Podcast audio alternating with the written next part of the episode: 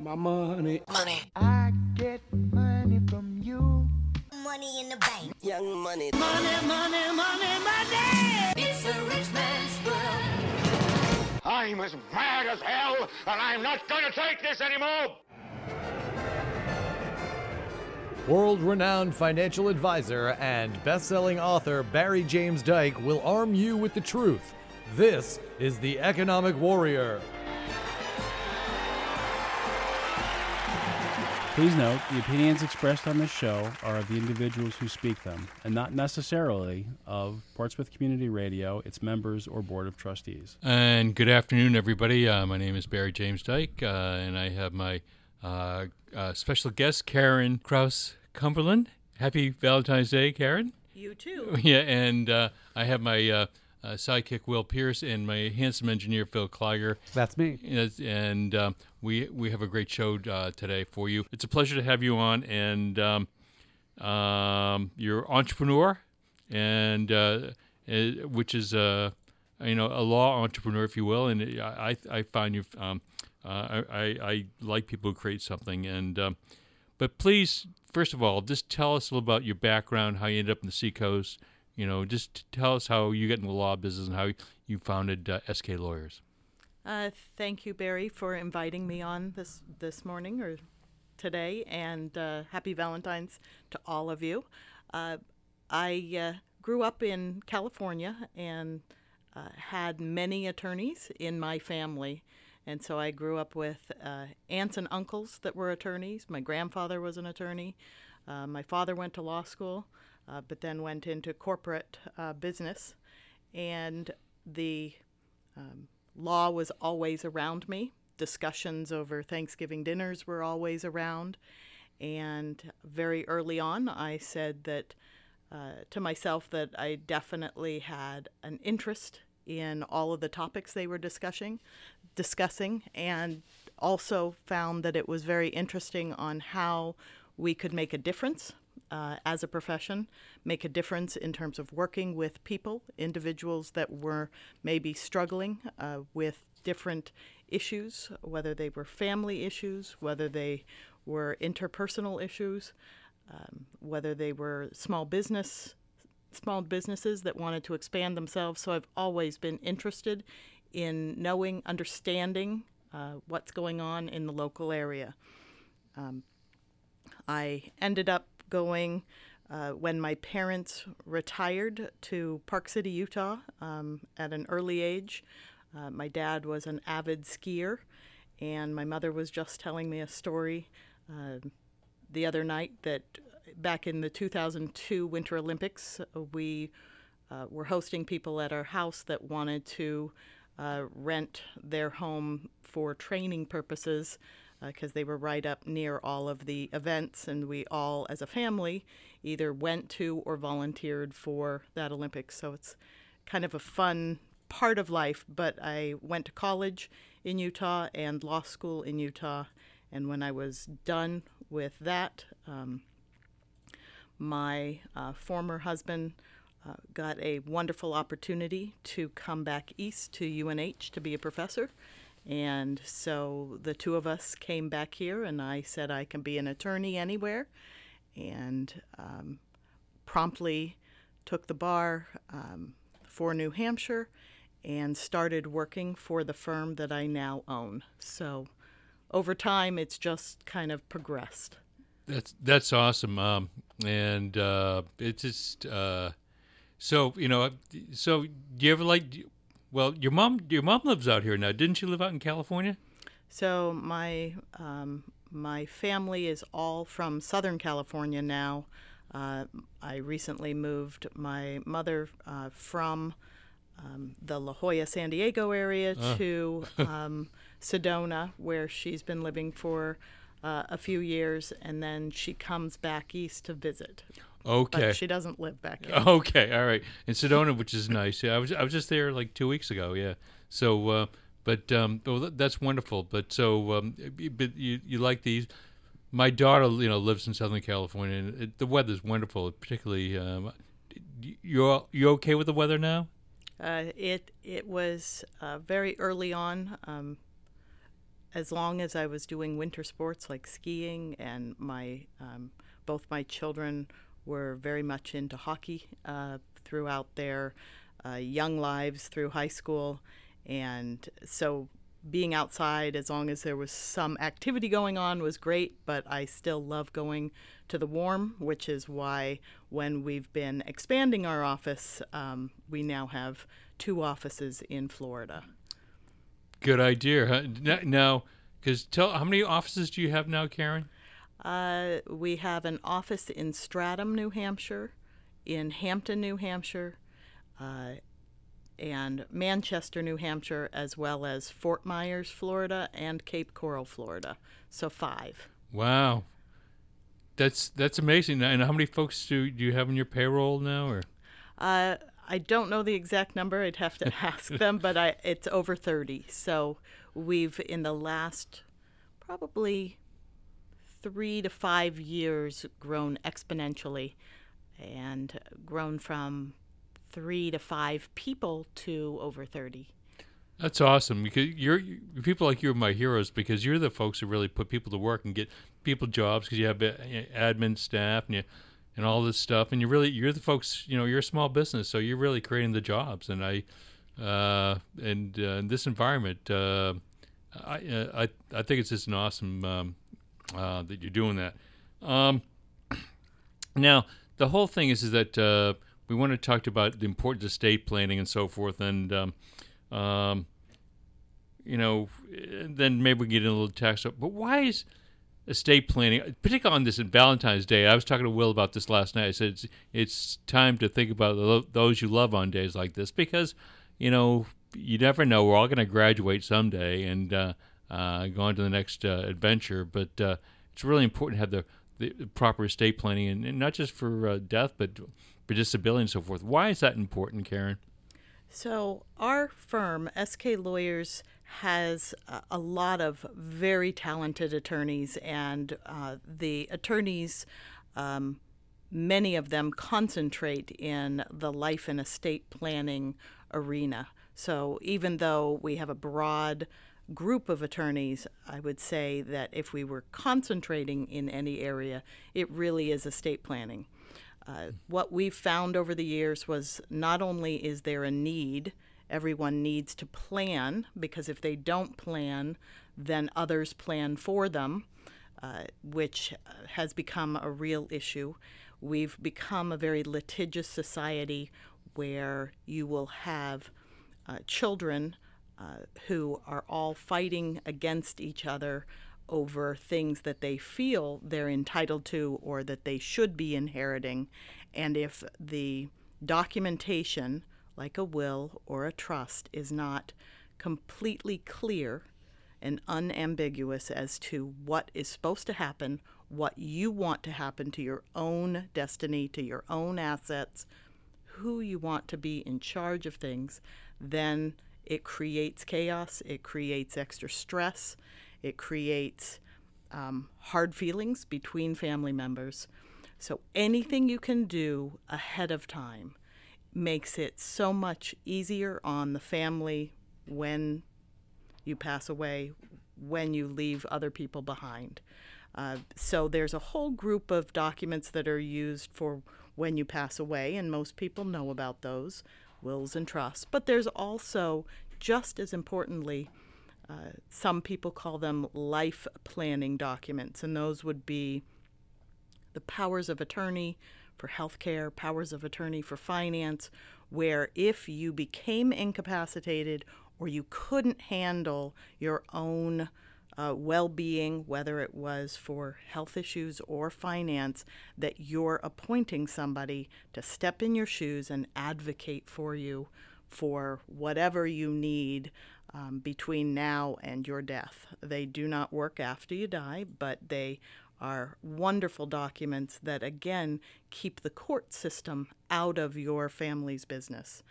Um, if you don't have these documents in place and uh, people need them, usually you're going to court for a guardianship or some other relief because you've got a crisis or a situation. Yeah, it's um, and it's amazing. And I uh, kind of when I, I sent out a note telling everyone you were going to be on, and some people emailed that wanted to listen to you, is that uh, a lot of um, celebrities, a lot of big names um, uh, die what is called intestate, and that means to die without a will. Am I correct? Correct. Correct. And yeah, so guys like Prince Rogers Nelson, the guy known as uh, uh, you know the artist Prince, um, Howard Hughes, Abraham Lincoln, who he was an attorney, I guess. Um, and who was who was some of the other people? Uh, Kurt Cobain, a lot of these other people. Um, well, they, they were also people who thought they were going to live forever, so why would they even bother needing a will? Because they're going to outlive the the life of their money. and, and that's and that's a very typical um, scenario that it's hard to get over because I have um, friends, family, clients, uh, r- other acquaintances who all have that stereotype that on your deathbed somebody's coming into the hospital and taking down your last words of what you want to happen to all of those important things. And that is not the time to do it.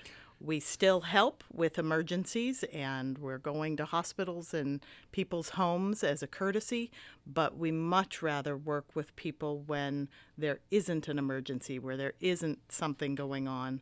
Um, and most people have this view, including famous people who don't make their own plans, that they'll get to it later or it'll figure itself out down the road.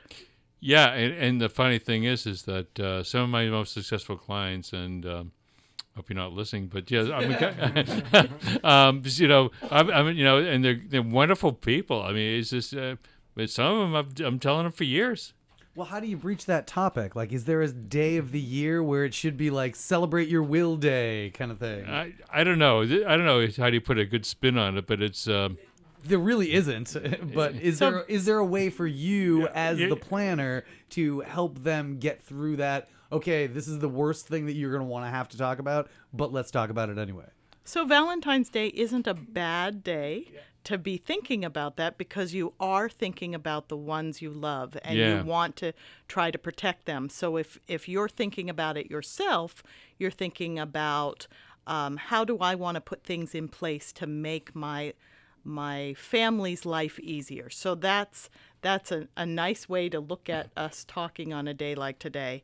But usually there's something, some dynamic going on in a family where I will have um, the adult children coming forward and saying, I can see signs of a little bit of loss of memory, a little bit of a health issue with our parents, and they're the ones, because they know it's going to be on their shoulders, are the ones that are prompting let's get our parents in, let's make sure that they already have something in place, or if they don't, that something is put in place.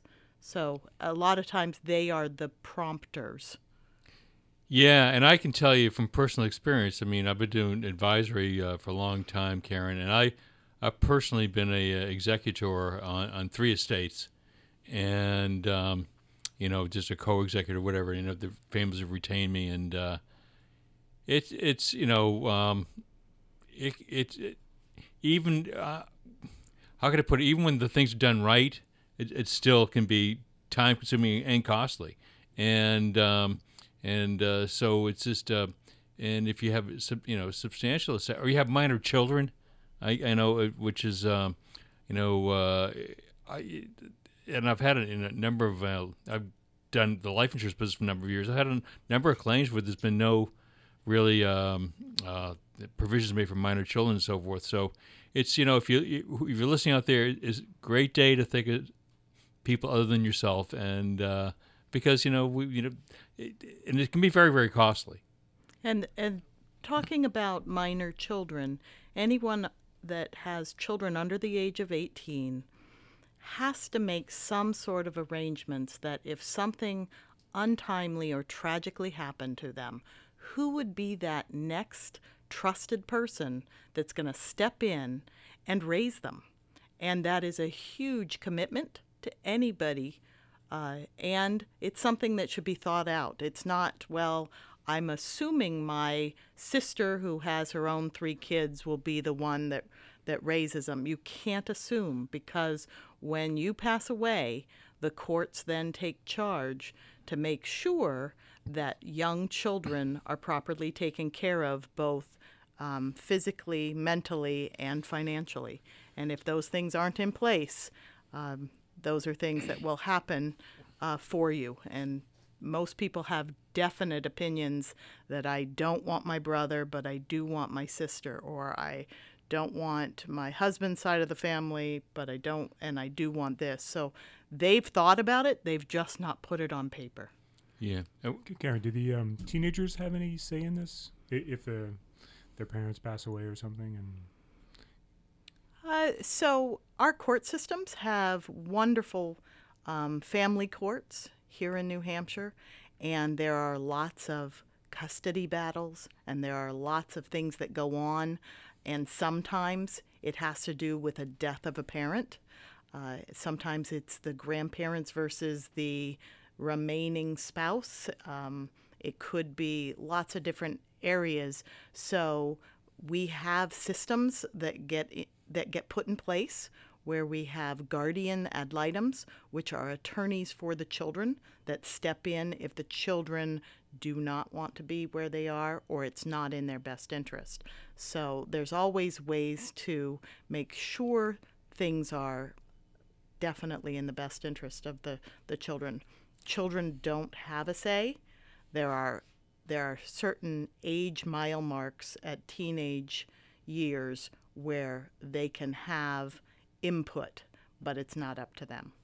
If a teenager has emancipated themselves from their family, can they have a say in what happens during that process, or is that way too much of a technicality that, that that's way in? that's way too much of a technicality when you're talking estate plan because usually you are talking about this is something that would be in the best interest of my children if something were to happen. And a lot of that has to do with picking somebody who's responsible, somebody who will get them on the bus, get them to school, get them to do their homework, get them home at night. Um, and then there's the whole financial end of who's handling the money for raising them. Yeah, let me, let me ask you a question, Karyn. You probably see more because I, I try to stay away from the courts as much as possible. Thank you very much.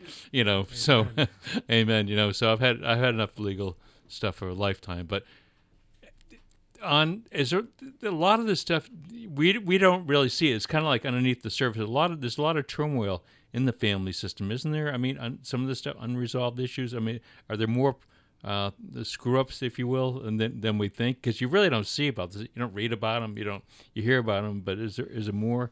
Because you're So, so our court system has a family court and a probate court, and they actually do work together on different issues. But probate usually means that somebody's passed away, and our courts are clogged with people trying to get money because they believe they're entitled to it. And so the fights that are going on in our court systems have to do with um, poor documentation, no planning, or poor planning. And so people are feeling that they're entitled to something and they want to fight for their rights. That's what our court system right now in probate um, is full of. The family courts, uh, we have so many different types of relationships these days uh, with unmarried couples having children and the dynamics involved. And once you have a child with someone, you really are tied to them Yeah. for life, whether you're married or not. So, uh, the different um, dynamics that are involved in whether or not the parents are together still uh, creates a lot of um, discord in our court systems, fighting over anything you can think of. Yes. So let me give an example. So let's say someone, uh, uh, say I was to die and I have a, you know, ma- minor children. I don't, but I, my kids are grown now. But um, and say, you know, um, an ex-wife or a relative, okay, uh, wanted to battle me in court about what they thought they were entitled to, and I croak and. Uh, and they retain a lawyer. But how? And, and I, I get into involved in the in New Hampshire probate system or the family court. How? What kind of a, a, a time? Window would this resolve? It would it would take twelve months, six months, twelve months, a year, two years. So, if there are children involved, uh, they try to work as quickly as possible so that the children aren't in limbo. Where are they living? Who are they living with? Obviously, if there's a parent who hasn't lost their parental rights, they're going to be the ones in charge. Uh, so the the system works pretty efficiently. Uh, if you compare New Hampshire to some of the other states just around us, um, even though it feels like everything is a delay around here, Yeah. it's a pretty um, efficient process. Most probates uh, can be uh, closed administratively after six months if you ask special permission. okay. But but a lot of them are a year or two years. Yeah. So, which you know, it's, a long time, and it's just it's a lot of.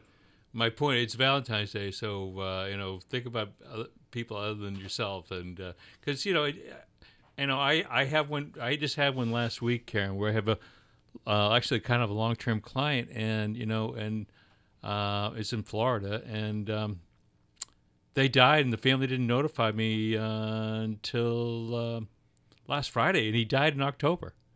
So I'm saying, uh, what's going on now? And so, um, but so this is this is gonna be tied up, you know, f- you know, from this retirement assets, life insurance, all this stuff. It's gonna be tied up for a while, just routinely. And if there's other complications, it, it can be quite some time, can't it? The it, it can be, and I've found that uh, I'll give you the same story where the financial advisor knew and was working with the family because somebody passed away, and they forgot to tell me, and I have their original wills and trusts sitting in the in the file, but um, a lot had been um, accomplished without the need to to even notify probate. But the communication is just so vital. It's vital in be, in between the professionals that are working as a team uh, with with the individuals like the accountants and the financial advisors and the attorneys, but it's also uh, encouraging communication between family members. If you are doing estate planning documents and you are putting somebody in charge, I'm trying to get a chance to meet those people Yeah. because they will be the next set of people that we're working with. And you want them to know this is a job they're going to be taking on. So it's not a surprise when mom or dad dies that you were the child they picked to handle all this. Uh, so communication between what is expected and what needs to be done when something happens is just crucial. Yeah. So my, my next question is, if people are doing this, and we're gonna have to take a break to keep us um, legal.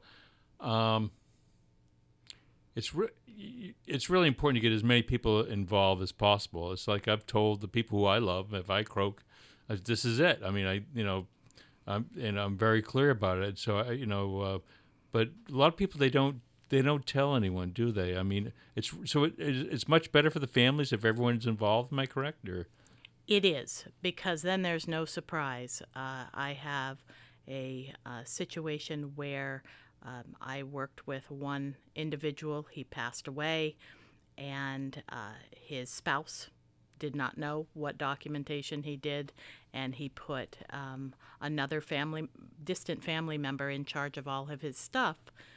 Uh, and that was a surprise to the whole family. Uh, there were um, very rational reasons for it, but it was a very uh, tough thing to sell and a tough thing to handle administratively because you already are creating this animosity between people. And when I talk about um, there's so many different dynamics between families nowadays, probably the biggest one that we run into is where you have children of a first marriage and a second spouse or a third spouse that um, don't work well together uh, because they still have the children still have loyalty to their own parent and um, the dynamics that that go along with with that um, can be very troublesome. Yeah, I can believe it. Um, one of these things which I hear more and more these days, and it's really important, and um, particularly my um, um, special needs trusts for kids with you know disabilities or special uh, learning requirements or um, why are those so important? Particularly, you know, we're talking about Valentine's Day, and our kids are, I think, our biggest Valentines. But tell us about special needs trust. Sure. So, special needs trust can be used for a lot of different scenarios that people don't always understand. So, uh, special needs trusts were originally created for somebody that had some sort of disability, whether it was mental or physical or medical, that they needed some extra help. And their parents knew that even when they became adults, they wouldn't be able to maneuver through our world as easily as other people. So those people um, were a definite category that special needs trusts were created so that money could be set aside for them, even when their parents were gone, to handle whatever, and this is where it's got its name, whatever special need they Okay. had that was different than um, the average adult.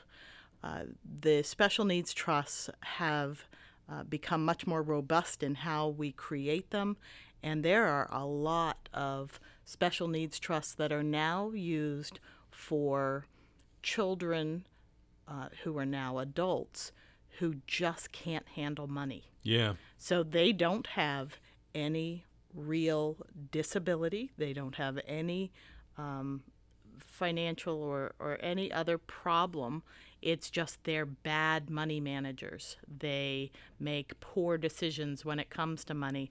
So when somebody is passing wealth or just whatever worldly goods they have on to the next generation, they can't imagine not putting some sort of condition or some sort of um, set of rules to follow for their money. So even if it's uh, their retirement plan that's left over, which are qualified funds, or life insurance proceeds, or their bank accounts, or investment accounts, we can put conditions on them through um, a special needs trust that money can be used for their support, but they don't get a chunk of money that would um, most likely uh, not be used wisely. That's a great idea um, because I, I hate to say it, Karyn. I've seen not just once, but a number of times, probably maybe about a dozen times, people have inherited substantial amount of dough. And uh, I remember one, one one woman. This is back when I had my practice in Massachusetts, where she inherited about you know, a million one, million two, and uh, her husband was an executive for a you know, major public company, and and uh, she came in with her then boyfriend, and um, she and she had essentially uh, blown about um, the better part of uh, 900 million in the market. I mean, she had lo- lost it speculating, and you know, I would like to say it was the only time I saw that. Um, but 900 million or, or 900,000. 900,000, I'm sorry. But, you know, but I'm saying is that I've, I've, I've, I've, I've, wit- I've witnessed it a, a number of times. So, uh, so it could be used for that type of thing as well. A- absolutely. Think of it as if you have money, you can make a decision as to what you want to happen and what conditions you want to make um, your legacy last longer or um, be more impactful or important to the lo- those you leave behind. Yeah. Do you have a question on that, Will? Yeah. Um, well, I had, I had a question about um, executors or, or uh, trustees of uh, estates. Or so s- s- people used to use banks, or maybe they still do. To, Yeah. uh, They they absolutely do. Uh, I would say if you have a family member who is astute, who has um, some business acumen that understands uh, money and is very good at running their own household, that they can play that role very easily uh, for executor or trustee, and they're just terminology. An executor is in charge of a will, a trustee is in charge of a trust. They are those money managers, the people in charge of uh, handling everything. Uh, but there are still um, many people that use trust companies. They're actual trust companies, and that's all they do. There are trust departments as part of all of the local banks that step in and they can uh, be the sole trustee and handle the affairs, or they can be in conjunction with um, with individuals. So a lot of times, people will put a family member in charge of their personal things, and they will put a corporate trustee in charge of maybe their financial holdings. Yeah.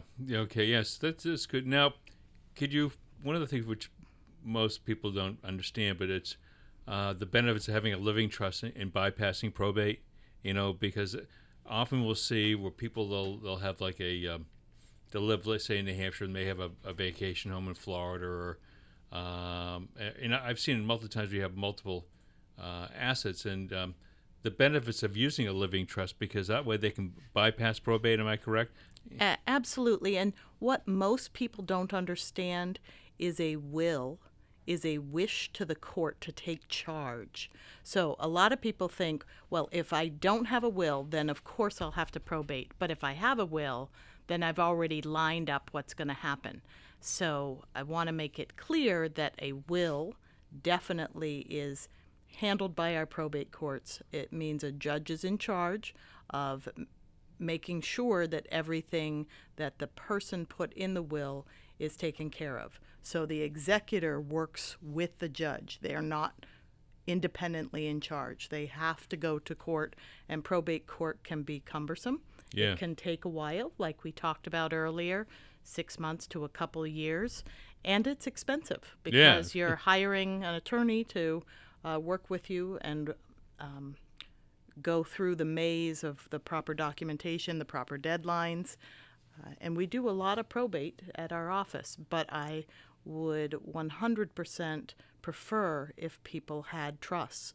So most people think of trusts as if you have lots of money and you want to pass on millions of dollars to the next generation, that they're the only person that should have a trust. And trusts really have changed so dramatically in the last 15, 20 years Yeah. that they really are an everyday tool for any person. And a trust means that you are putting forth the rules that you want handled of all of your assets and all your personal things uh, without having to go to court. So there is no probate and it's instantaneous you start out as the trustee of your own your own trust and the next person the moment you know something happens to you or you pass away becomes the next trustee and they immediately take charge of everything and start following your wishes. So there is no delay there is no court there are no extra costs or fees. But if I put my um, assets in a trust, does that mean I have to pay taxes uh, as I transfer those assets to the trust, or No. So the type of trusts we're talking about are revocable trusts, and Barry used the word living, but the it's the same thing. It Yeah. means that it's just an extension of you. It's using your personal social security number, so there are no extra taxes. It's it's a very easy flow through document where you're putting all your assets in now and you can move them, take assets in and out during your lifetime, and only after you pass away does the the trust become irrevocable, meaning you can't change the rules, and then whatever rules you had, it's like an old-fashioned will. It's now what's supposed to happen to the things you left behind. Yeah. Um, what about if you're married? Um, doesn't don't uh, like your house doesn't it automatically go to your spouse, or does that have to go through some form of pro, some form of court? court? So um, there are many ways that people hold title to real estate. The most um, well-known way would be to um, Joint ownership. to joint uh, joint with rights of survivorship, which means if you have a husband and wife, the last one standing gets it. But then when the second spouse dies, there are no arrangements, and that that real estate would then have to go through probate if there weren't if it wasn't in a trust. So a lot of estate planning And the more sophisticated part and the much more robust part has to do with the second spouse to die.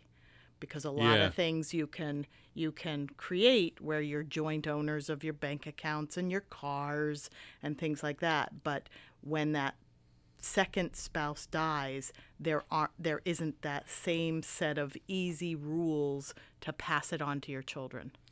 Yeah, and, and that's a question which I've kind of run into uh, recently. Uh, they're just they're great conveyance tools, but sometimes it's almost mm, you know you, you you shouldn't almost leave a lot of investment income in a trust. I'm I'm just kind of being a um, uh, if at some point because some of the stuff is still taxed at higher rates. Uh, am I correct? Oh, the New Hampshire is different, isn't it? Where the income tax is higher on a trust income than it would be individually or joint tenants. So, so um, one of the things that you had mentioned, we're talking about about trusts, Yeah. uh, and you had given the example of people owning property Yeah. in different states. Is one of the beauties of um, a trust is it can own property from anywhere. Yeah. So when we say property, that could be real estate from anywhere, but it also can be bank accounts and financial accounts. So once it's owned by a New Hampshire trust, Yeah. the New Hampshire rules kick in Yeah. as to what's supposed to happen to it. So every type of asset is treated differently for tax reasons and for and for practical reasons. Some assets ha- are qualified like retirement accounts Yeah. and they have their own set of rules that have to be followed and some are investment accounts which again um, what what you're saying Barry and we work with accountants all the time Yeah. is making sure that when a person dies if they have a will no will or a revocable trust they get a free step up in basis Oui. and it's trying to calculate what to use for which accounts. And so it's definitely an analysis that we do, but we also always involve the financial advisors because they have the history of what those accounts are and how they might um, impact on the payout end of it. Yeah, it's just yeah, because the taxes are you know you know it, uh, are, are an issue. Um, the uh, one of the things also too, could you tell people the importance of a, a healthcare proxy and um, uh, because that's that's when you see really more of you know what happens why that's important. Uh, absolutely. And um, so, uh, healthcare proxy in New Hampshire, we call a durable power of attorney for healthcare, meaning you are making a decision now that if you get to a point where you cannot advocate for your own well being and health, Yeah. you can appoint an agent. So, usually that's a spouse or a child who who's who's capable of handling those type of decisions or even a brother or a sister that they would step in be able to talk to doctors understand what's going in help advocate for whatever was chosen for kind of these life and death uh, decisions. So it's an important role and people can appoint somebody while they're happy and healthy as to what they want to happen in the future if they got in a situation where they couldn't handle their own um, health care needs. Uh, the the things that a lot of people don't think about is, and we've been doing a lot of it lately, is when their children go to college.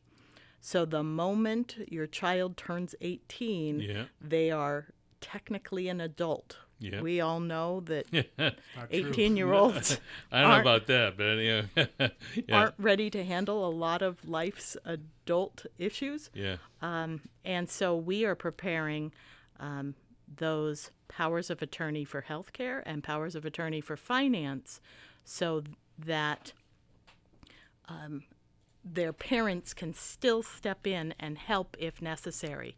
Because I can tell you, every uh, college student who ends up in the hospital for one reason or another just assumes, well, my mom and dad will be here and they'll be able to help me. Well, the moment they turned 18, they can't technically do that anymore. They can't make the decisions, they can't advocate for them. And so the powers of attorney are used truly for anybody at any age if they got into a circumstance, whether it was uh, long term, like somebody who has dementia and can no longer handle their own decisions forever, or because of an accident, injury, or illness where it's a short term, they're kind of out of commission, but then they'll get better. And those documents are just uh, fabulous for for working um, during that interim interim period of time. Well, that, that's an awesome uh, recommendation. And, you know, you learn something. That's why I love uh, having experts on like yourself because I would never have thought of that having, you know, for, for children. And, you know, heck, you know, I was 18, 19. I, you know, it's, it's. You were pretty confident. Oh, I was pretty confident. Oh, yeah. It was just, uh, you, you know, you're, how can it, you, you feel uh, you're invincible, you know? And, um, and, and unfortunately, I've seen pe- also people, you know, uh, die in car crashes and, you know, that type of thing at that age because you're so crazy. Uh, so that's great. Now, how can people find out more about if they want to contact Karyn? How how can they find out more about you? So uh, we have a website that's sklawyers.net. So it's s k l a w y e r s dot net. Uh, and you can always uh, reach our office at 603 778 1984 and that will direct you to any of the offices or any of our attorneys. And there, um, I, I feel just amazingly fortunate that I've got a group of people that work for uh, the firm Yeah. that have such uh, years of knowledge and understanding of their areas of practice, as well as tremendous staff that um, pitch in for everything that's needed so that we work as a team to handle anything that comes through the door and any situations or crises that happen in people's lives. It's great, and you're you're really involved in the community too. Uh, am I correct? Uh, you you like, I mean, you're busy all the time.